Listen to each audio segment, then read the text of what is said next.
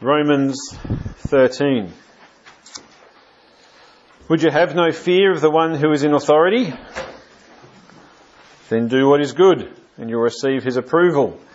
I still remember quite vividly how I felt when I was in about year two, and I got asked to go to the principal's office at school.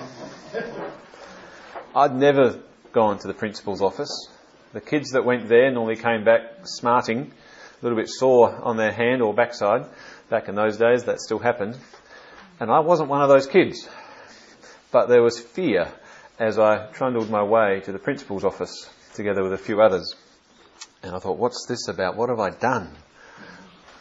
He was actually there to congratulate us all on doing a, a really wonderful job and just wanted to encourage us. Phew.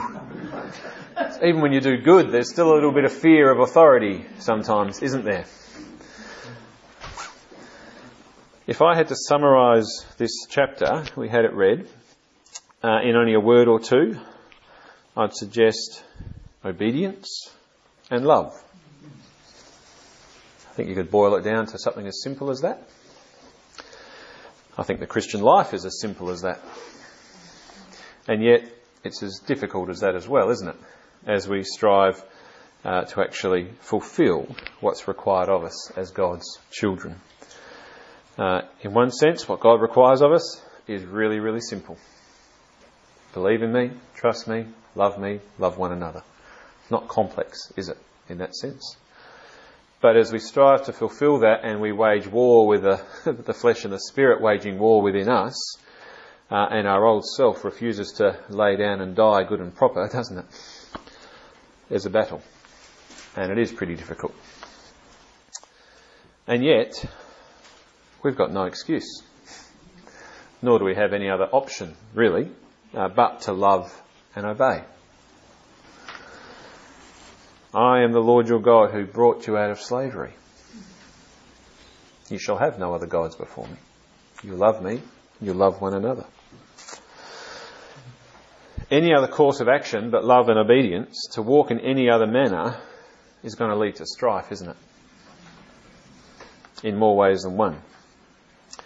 Obedience and love are good for us personally, for our own conscience, for our own fears and anxieties. And obedience and love are good for society. Life functions better. I think we could all know that. Life functions better, doesn't it, when obedience and love characterise the way of life for a community, Christian or not. And as we'll see in more detail in a moment, love and obedience fulfil the law of God. So that as we walk in love and in obedience, there's no fear for judgment, fear of judgment. No need to fear the authorities, no need to feel guilty or carry around with us a weight of a guilty conscience. Not when we submit to those governing authorities and love one another. What's more, love actually builds up. It's not selfish, it's not ambitious, like sin and sinful desires of the flesh. Love builds up, encourages, and obedience keeps the peace and pleases the Lord. And it makes the task of those who are in authority all the more easy too, doesn't it? As we obey them, obey the rules, as we pay everything from respect to taxes, not coveting to not committing adultery, love and obedience covers it all. That's what Paul's saying here. Fulfills it all. There is no better way. And Paul ends this chapter, verse fourteen, with a summary of his own, with another way really of describing the, uh, the life or walk of love and obedience, as well as reminding us of where the source of any love and obedience of ours comes from, where it can be found. In Christ. In verse fourteen he writes, "Put on the Lord Jesus Christ and make no provision for the flesh to gratify its desires." That's where the battle is waged, isn't it? In Christ. I think Grant shared that not long ago. In the heavenly places we're seated in Christ, but it's also where we wrestle, not with flesh and blood, but with cosmic powers. But it's also in him that we find the armour of God. Everything we need to be able to stand equipped in that battle. At the end of that battle, it's there in Christ, only there, that we are victorious. He's victorious and we are in him. Having put him on, even though we wage war with sin, the world and the devil, there in Christ there's victory. Not in our own strength, but in his and in the grace he's given us. And in that battle, he continually reminds us where we are to stand, in who we are to stand, whom we are to stand, in him. Because actually only there in Christ do we see, first of all, and afresh, what his love and his obedience have secured for us on the cross. So when we say the Christian life is, can be wrapped up, summed up in love and obedience, it can be, but never on our own. In his love and his obedience, first and foremost, and always, actually. And out of that, as his children, in Christ, filled with the Spirit, we go on in love and obedience, as we read here in Romans thirteen. Because in Christ we see our own sin, our lack of obedience, and our lack of love for what they are, sin against God, against his holiness, against others. We see it for what it is, but we also see it born in his body on the tree, dealt with once and for all, forgiven and atoned for, so that in repentance and faith we know what time it is and we can get up and get on again in faith by the grace of God, by the mercies of God, as we heard last week, in love and obedience. That's the condensed version. That's the five-minute devotion version. Okay, but it's also the ground of which we stand upon for the action that he calls us to here.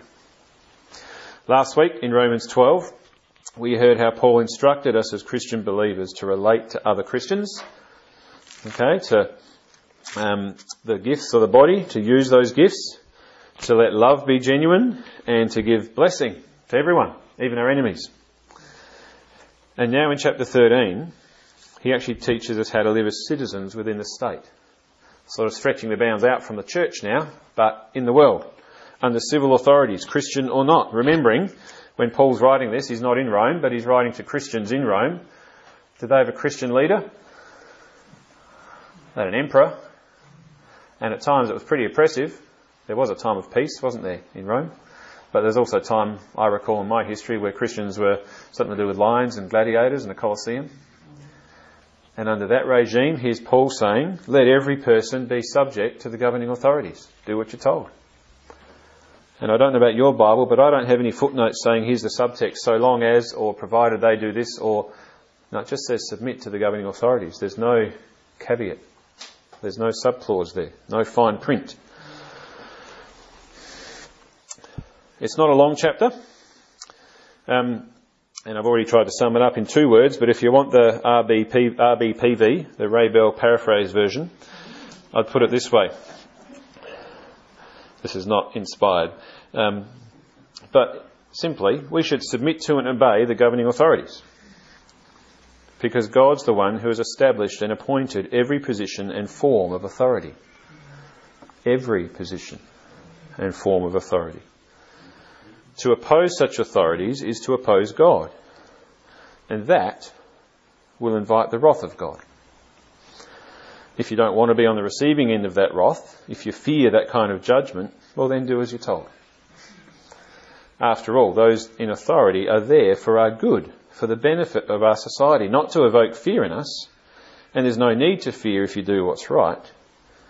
But if you do not do what is right, then be warned. The one in authority is the servant of God, who is given their authority by God to carry out the wrath of God upon the wrongdoer in the arena of civil matters. So obey the rules, whether it be on the tax return or on the road, whether it be with regards to things like murder and adultery or greed and envy. Obedience will keep you from fear and from judgment. And you don't need to be a lawyer or an expert in the law to know all the nitty-gritty details of the law. Love will cover every jot and tittle of it. So get up and get on with your grace-filled life in Christ Jesus, in faith, obedience, and love.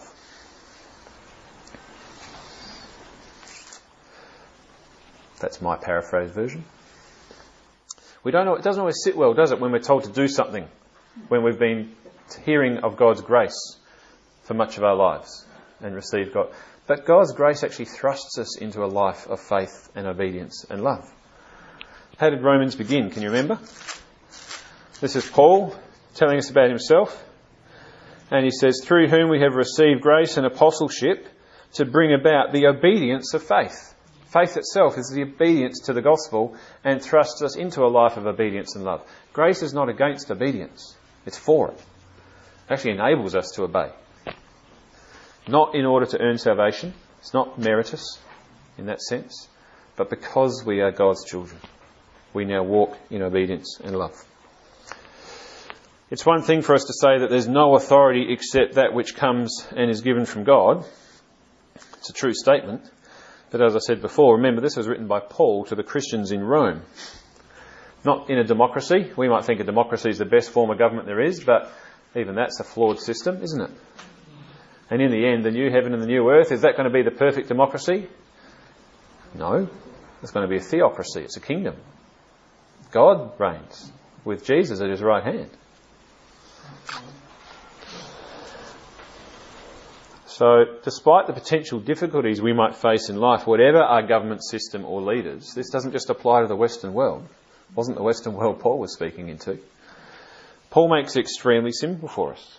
Obey the civil authorities. Um, obedience to civil authorities is called for because all authority has been instituted by God. There is no authority except that which comes from God and which is given by God. In Daniel four, Nebuchadnezzar, remember him, greatest ruler upon the earth at the time, Babylon.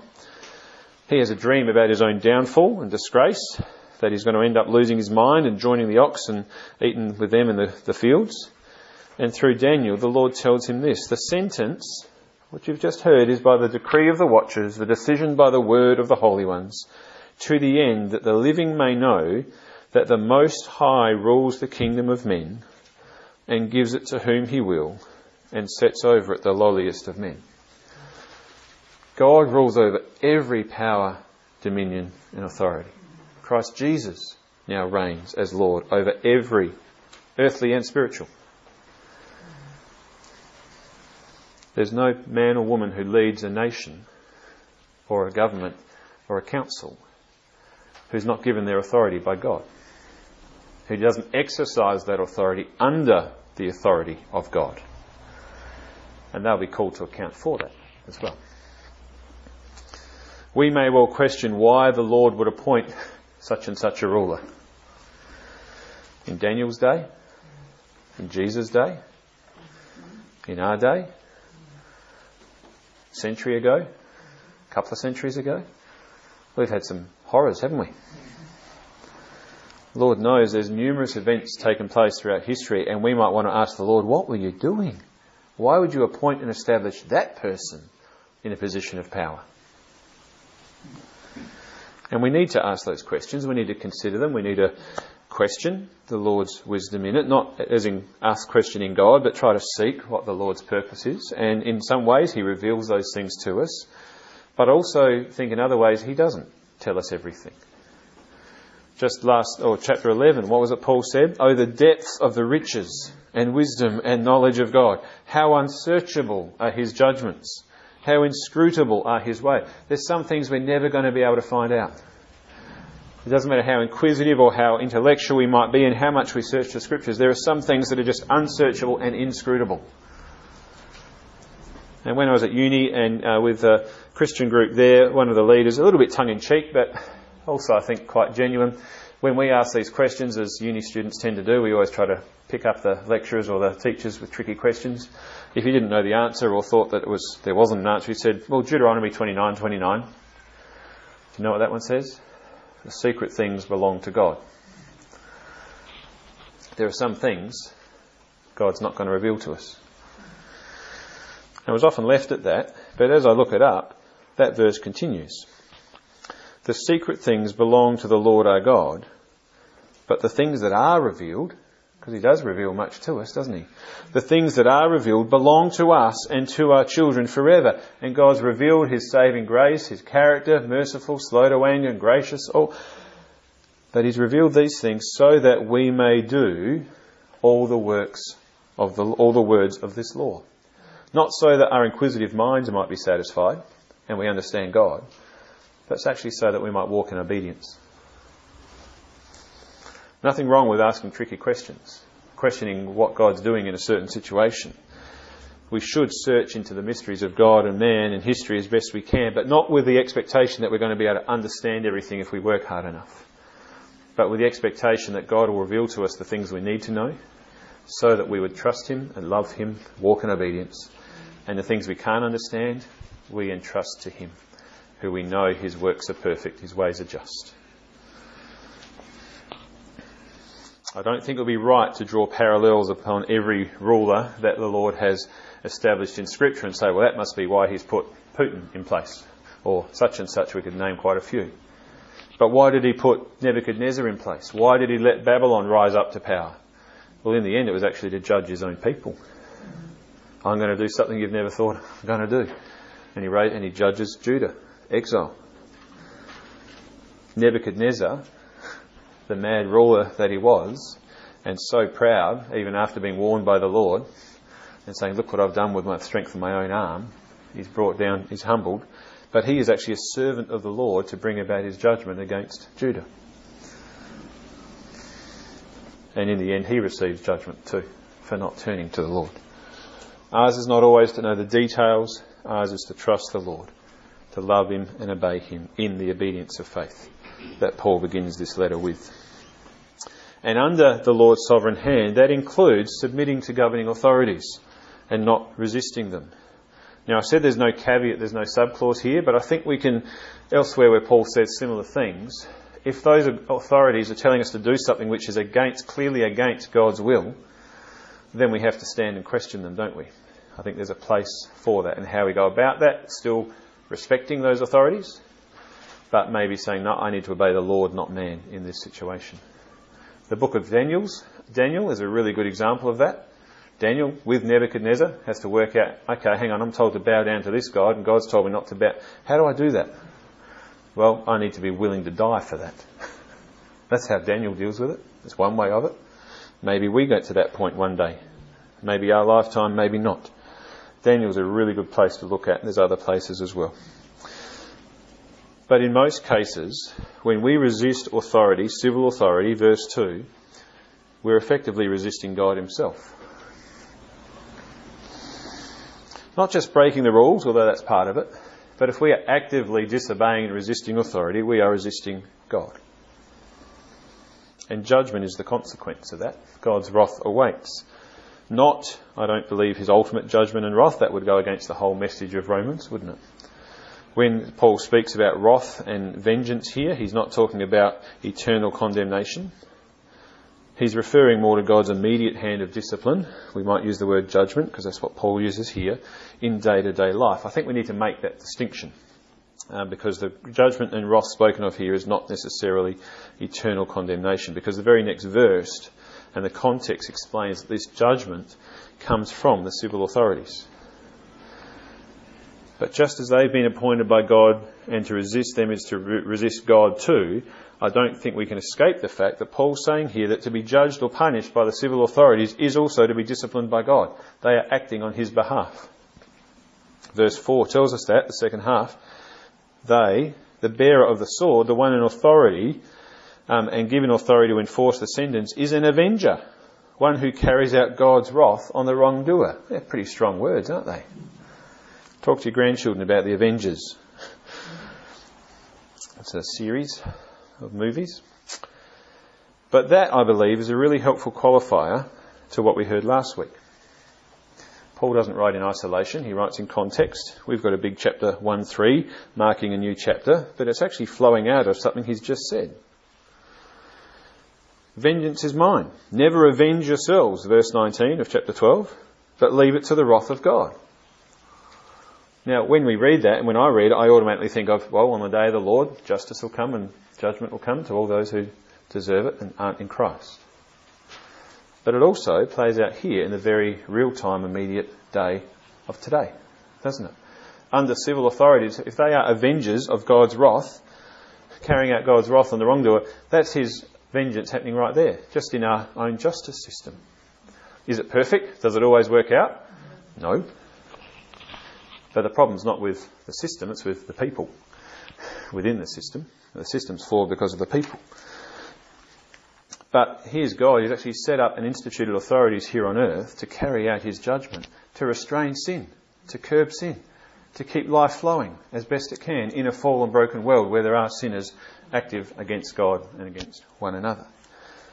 I think it's Grant who often quoted uh, Mahatma Gandhi, who said humanity is continually looking for and trying to develop a system that will fix everything, including all the flaws in people. But you're never going to find a system to do that, are you? Because it's not the system, it's the sinners within the system.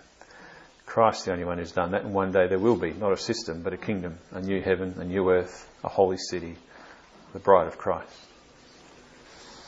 Until that day, the Lord has appointed and established authorities to keep things running as best they can. Some places that works really well, in others it doesn't, but there's bigger picture than what we just hear in the media about what's going on. God's doing something in all of that. Which gives us all the more reason to pray for those in authority, doesn't it? If God's put them there, he tells us in First Timothy two that we may that we should pray for leaders and kings that that we may lead a peaceful and quiet life, godly and dignified in every way. Not just a nice, comfortable life where we sit back and everything's easy, but actually so that I think that so that the gospel can continue to go out to the nations under that leadership, whatever the nation. As Tim Keller writes, Paul is saying that governments are needed to hold people accountable, to live in a way that makes it possible to live together. Without the threat of punishment, human self-interest would make society impossible. So the very system of human, gov- human government is a wise one. Just pretty straightforward, really. Sounds like common sense. Really simple, but as I said, really difficult in the action of it as well. But even in an imperfect system, we're to submit to the governing authorities. And as I said, Daniel and his friends are a great example of that submission to what was an imperfect and ungodly system of leadership. Still honouring God, at times putting your own lives on the line to honour God rather than obey man, but at the same time bearing witness to the love and lordship of God in the thick of that. Uh, David as well, we've been doing some studies in First Samuel um, up the hill on Wednesday nights. Think about David between when he was anointed and when he was actually enthroned as king. There's a good fifteen years or more where Saul was actually trying to kill David in that. David's within the palace. At times he's running away and hiding. He's given opportunity to kill Saul. But he says, no, not for me to lay a hand on the Lord's anointed. He honours the Lord. He even honours Saul, who's his enemy and is trying to kill him. And yet he loves and obeys in the midst of that. Wonderful story of patience and honour and security in God's providence in David. But if you don't want to incur judgment, if you don't want to fear judgment, if you don't want a slap on the wrist or a fine or whatever, then simply do what is good. Paul is telling us, obey the authorities. It's quite simple. In fact, if you do good, you'll actually get their approval instead of their judgment. But if you do wrong, disobey the authority, then you do have reason to be afraid. I've got Bugs Bunny in my head. Be very afraid. Or was it Elmer Fudd? Elmer Fudd. Be very afraid. Someone else knows the cartoon. That's good. In other words, that those in position of authority, it's not, it, not an empty station or threat. They don't bear the sword in vain. Their power and responsibility to dish it out has consequences. They're there for our good. They're also there to serve God. They are His servants for our good, which means they don't act on their own accord, even if they think they do.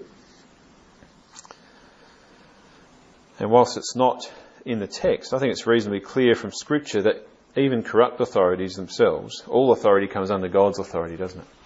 So any corrupt authority will come under God's own judgment. They're all accountable, even if it takes something like an I C A C, an independent inquiry or commission, to hold that authority to account. Ultimately, they all come under God's judgment, one way or the other. Can you remember the Roman centurion?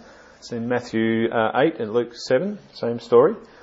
He gives a wonderful example. He's, he's got a daughter who's sick, would love to have healed, and Jesus is walking around. He's got a sick daughter. He doesn't presume his position of authority gives him any special rights. He doesn't abuse his power. In fact, the people see him as a bit of a celebrity. This man's done lots for us. He's, he's been really helpful. You should, you should go see him, Jesus. Go help him out. And he says, no, no, I don't need that. I don't deserve that. But he has this wonderful understanding of authority, and therefore he has a wonderful understanding and insight into who Jesus is. Because he says to Jesus, trusting in the power of Jesus' word as Lord, as one who is in authority, he's seen that by revelation, he says, as a man who is in authority, he knows what it is to be under authority. I'm a centurion, I, I lead a hundred Roman soldiers, but I know what it is to be under authority. I know how authority works. I know that when a word is given, I do what I'm told, when that word is given with power and authority. So Jesus, just say the word and my daughter will be healed, because he understands authority. Jesus' concluding statement about him is not, wow, what a great understanding of authority. No, not even in Israel have I found such faith. His faith in Jesus, in the powerful word of God, is shown in the way he understands authority. It's actually informed, often we do it the other way down, around, don't we? We should, from heaven down to how it works on earth. But he says, I know how authority works here on earth. They've got an appointment, I haven't offended them, it's okay. um, he knows how authority works on earth, and he says, if that's how it works here, and you are the Lord of all, that's going to work out even better when you say something. And it happens, and his daughter's healed. All authority is there for our good. Can you imagine our roads or our sporting fields if there were no traffic laws and no umpires? It wouldn't be any fun, would it? Some countries, I think it feels like that. Um, but our, our authorities, the rules, the laws, the umpires, they're there for our good, aren't they? To make things flow, the traffic flow, to keep the game going, to make it enjoyable and effective for everyone. So they're there for our good, but they're also there as, as servants of God, verse four, avengers who carry out God's wrath on the wrongdoer. They don't wield the sword in vain. They have the power to punish, whether that's fines or imprisonment or death. Not every citizen bears a sword. That would be quite unruly and dangerous if everyone was in a position of authority. They're having to deal with that in America, aren't they? And other places. What is it? How do we actually exercise this in a good way? And again, the fundamental problem is not with the system or the policies or the constitution. It's the fallen, very angry, sinful human heart and fear of needing protection, but also a lot of anger. Social order requires some form of authority. I've often heard it said, if you put more than two, more than one person in a room, you need a leader. Think about it. Therefore, because of this, Paul says, submit to authorities, be in subjection. For two reasons, to avoid God's wrath and for the sake of judgment. It's not just fear of judgment, which should motivate us to submit to and obey the authorities. It's actually to save ourselves from the burden of guilt, a guilty conscience. Yes, in Christ he's cleansed us, purified our conscience from dead works. But you don't want to say, ah, oh, I'm purified, right, I can go and break all the rules now, it doesn't matter. It doesn't work that way, does it? Presume upon the Lord's grace. The writer of Hebrews tells us if you do that, well, there's no longer remains a sacrifice for sins. That system's been finished. Christ has finished that. Instead, there's only fearful expectation of judgment. Not to say that our future sins are not forgiven, they are. But if we presume upon that and say, well, that's okay then, because they're all forgiven, I'll just go on and keep... That's not right. Paul says, no way. We heard that a couple of years ago in chapter six, didn't we? By no means. His loving kindness is meant to lead us to what? Repentance, not to presumption. And so he moves on. Whatever you've had in mind with governing authorities, he goes on even to paying your taxes. And he hasn't shifted gear. He's still in the same mode of op- operation here. There's a connection. Taxes are paid. Why? To support the governing authorities so that they can do their job. Now again, is the system perfect? No. But you pay taxes because they're God's ministers. The authorities are ministers of God, attending to this very thing, enabling them to do their job. I was recently in a coffee shop and heard a guy talking to the man preparing coffees, complaining about council rates. All they do is empty my bin once a week. What's the point of paying all these council rates? That's a pretty narrow view of what the council does for us, isn't it? I wonder if the council stopped doing everything they do, how long it would last. Not just bins overflowing. Again, they might not do everything we think they should be doing, but they do far more than just get our bins emptied once a week. So, respect, submit to our governing authorities, even to the point of paying taxes. And then he speaks about respect and honour. Again, still referring to those in authority. But as he does, pay to all that is owed, taxes, revenue, respect and honour. As he starts going down that list, he starts thinking about other things, and he goes on, shifting away from the notion of paying to everyone what we owe. We should live debt-free lives. Make sure you pay all your debts. Except there's one debt we should always have: to love one another. Owe no one anything except to love each other, for the one who loves another has fulfilled the law. This is the one arena, one area in Christian life that we can say to one another, you owe me big time. You owe love to me. You know that? But we should never accuse someone that way, because actually the debt is mutual, isn't it? I owe love to you as well, in the same way.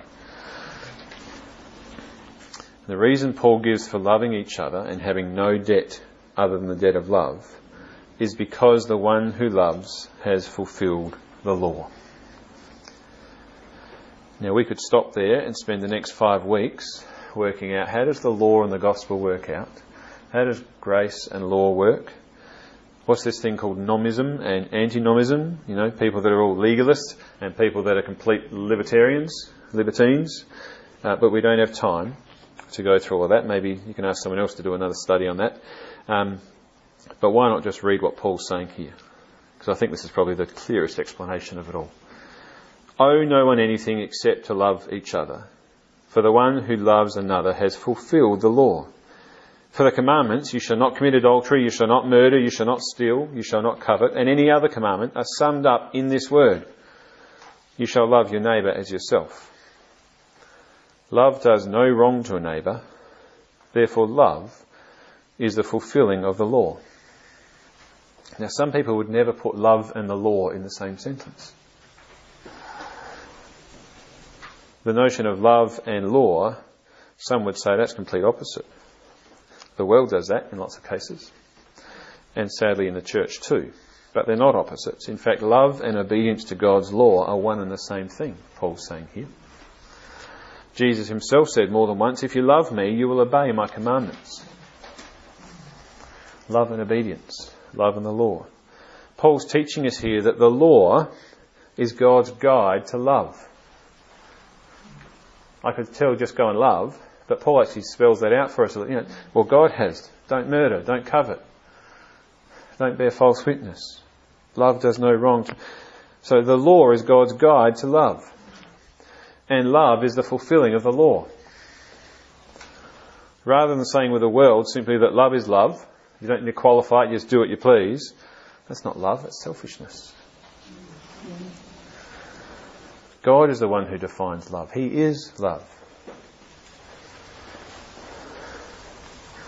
He's the one who expresses and tells us how we are free to express that love. Yes, we've been set free by the grace of God, so we're no longer under the law, are we? We've been through that in Romans already. We are now under grace, not under the law. Therefore, the law's got no place in the Christian life, surely. Well, hang on. Paul's either contradicting himself, or we need to dig a little deeper and try to understand. That's not how it is. The gospel, I think, is reasonably clear here in Romans. The gospel actually gives us an obligation to love. A duty, even. Sounds like a heavy word, doesn't it? What about a delight to love? The gospel sets us free to love, because we've been set free from sin. All of our lack of love has been forgiven. I don't have to carry that burden anymore. I don't have to make up for it. I don't have to justify myself, nor do I have to protect myself, because I can trust God. So I'm actually free to love.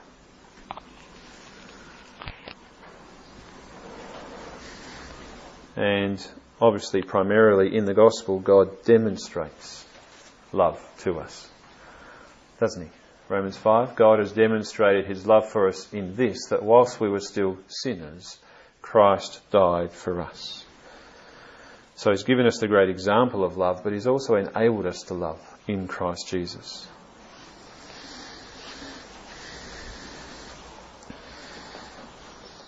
Sam Bolton, um, English Puritan from the seventeenth century, look, looking at this whole matter of law and gospel, and I think this is good and clear. He suggests the law leads us to Christ and the gospel. The law tells us, shows up our sin for what it is, and says the only way, the law can't make us righteous. Instead, it leads us to Christ and to the gospel. The law cannot justify us. And then Christ and the gospel leads us as believers back to the law to teach us how to live as the, the rule of life.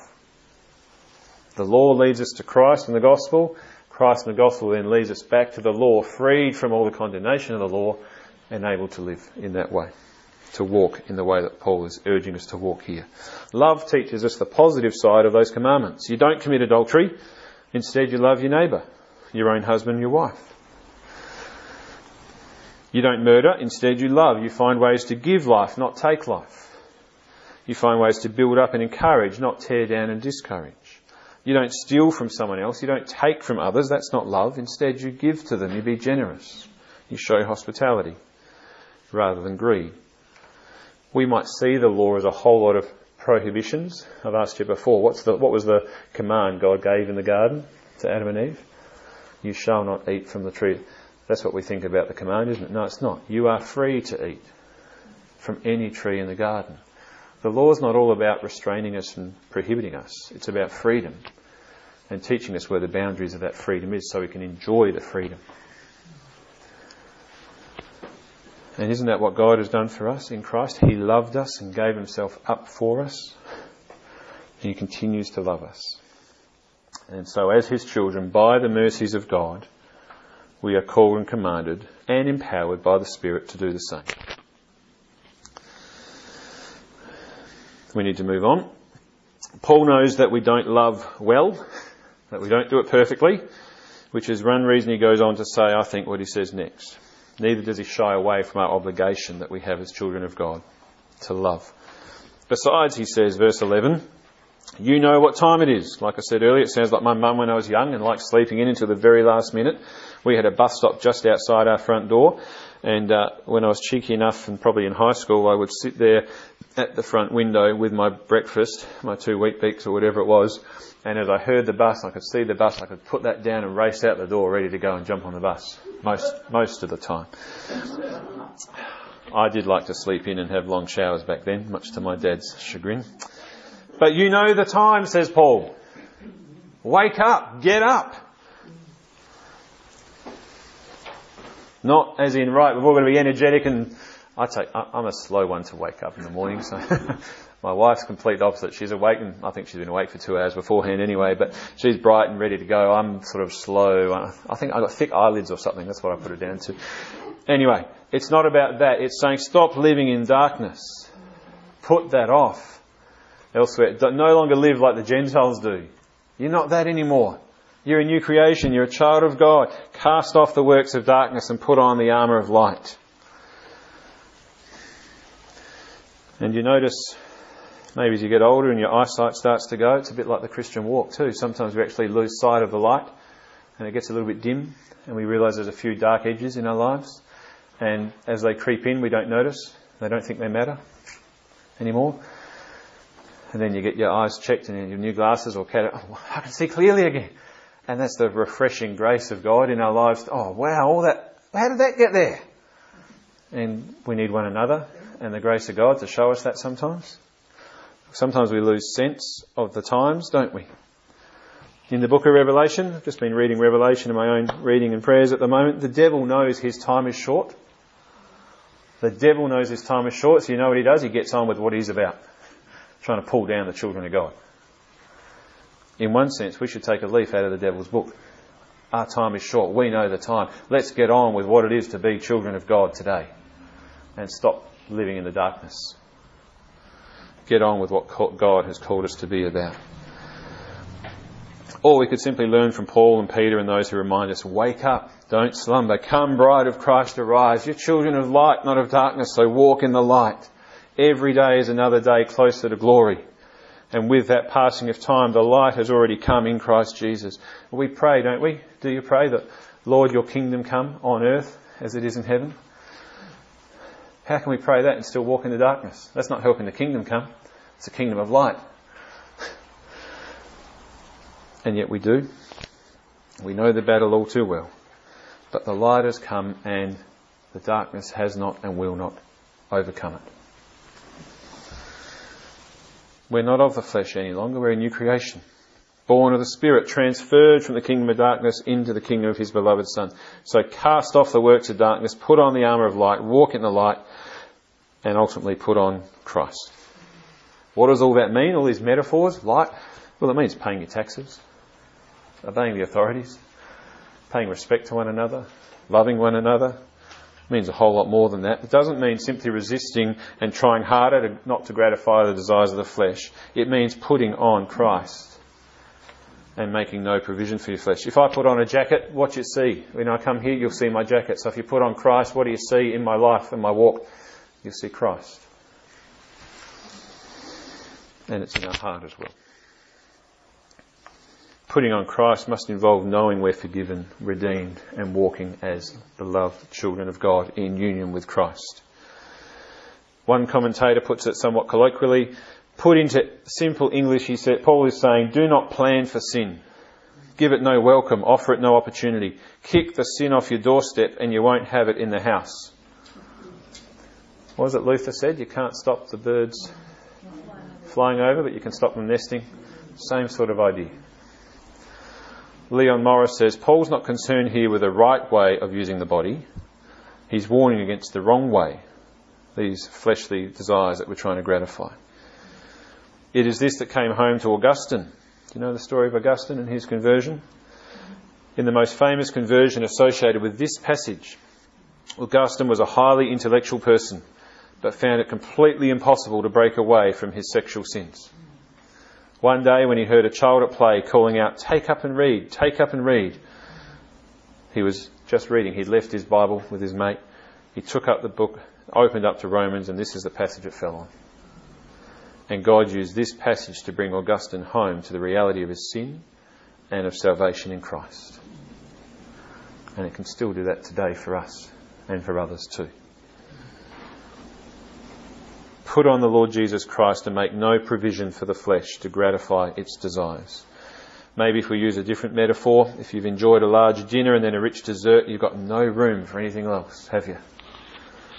Only when we're filled and satisfied to the brim with Jesus Christ will we not want to taste the things of the flesh and darkness. Feast on Christ, be filled with all the fullness of God, and don't nibble on the morsels of the flesh thinking you can have your cake and eat it too, getting fat on sin. Instead, taste and see that the Lord is good. And we need reminding of this every day, don't we? It's not that we don't know it, but the flesh forgets very quickly and we're deceived and tempted. If you've got an appetite for sin and the desires of the flesh, and, you're on, and we all do in different aspects, pray the Lord might give us an acquired taste, a sweet tooth for Christ. Feed on him and don't spoil our appetite with snacks of sinful pleasures and passions.